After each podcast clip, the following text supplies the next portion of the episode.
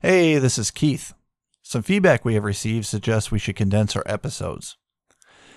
Our episodes will probably always be between 30 to 60 minutes, but in the process of researching our regular episodes, I see many cases. I've put together what I call e crime bites nibbles. In computer land, a nibble is a half a byte. That's a little nerd humor for you. Nibbles will consist of a few minutes highlights of each case. We won't have a set schedule for these nibbles either. I first started releasing these nibbles on YouTube, and they were liked well enough that Seth and I thought that the audio only audience might enjoy them too. Let us know what you think.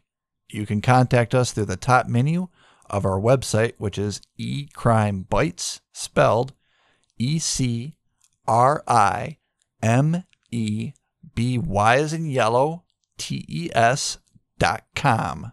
ecrimebytes.com. And don't worry, our regular episodes will continue as regular as well. Now, here is an eCrimeBytes nibble.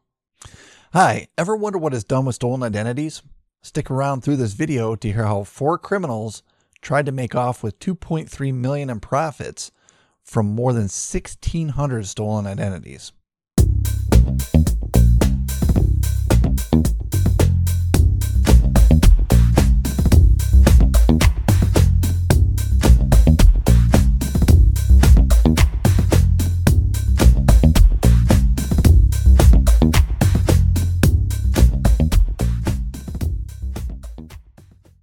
Welcome to E Crime Bites Nibble number four.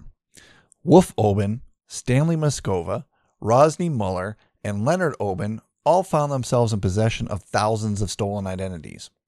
How do you monetize thousands of stolen identities?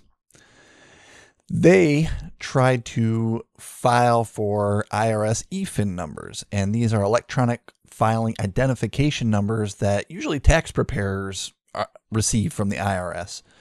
Well, they tried to get EFIN numbers with straw holders, meaning people that don't look like them, in order to start filing fraudulent tax returns with all this data that they have that's stolen, the 1600 plus names.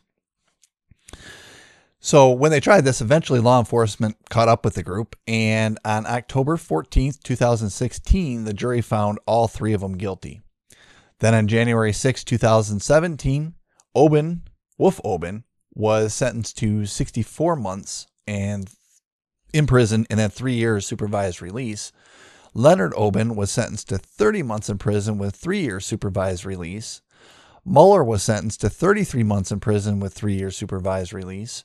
And Moscova was sentenced to 60 months in prison with three years supervised release. So if you don't want to do the math, it's somewhere from three years to just over five years. And then all of them have three years supervised release. So if you enjoyed this eCrimeBytes electronic crime update, you'll probably enjoy our longer format podcast. I will link the playlist of our longer podcast here and at the end of the video. Hope to see you on the next one. Thanks. Bye.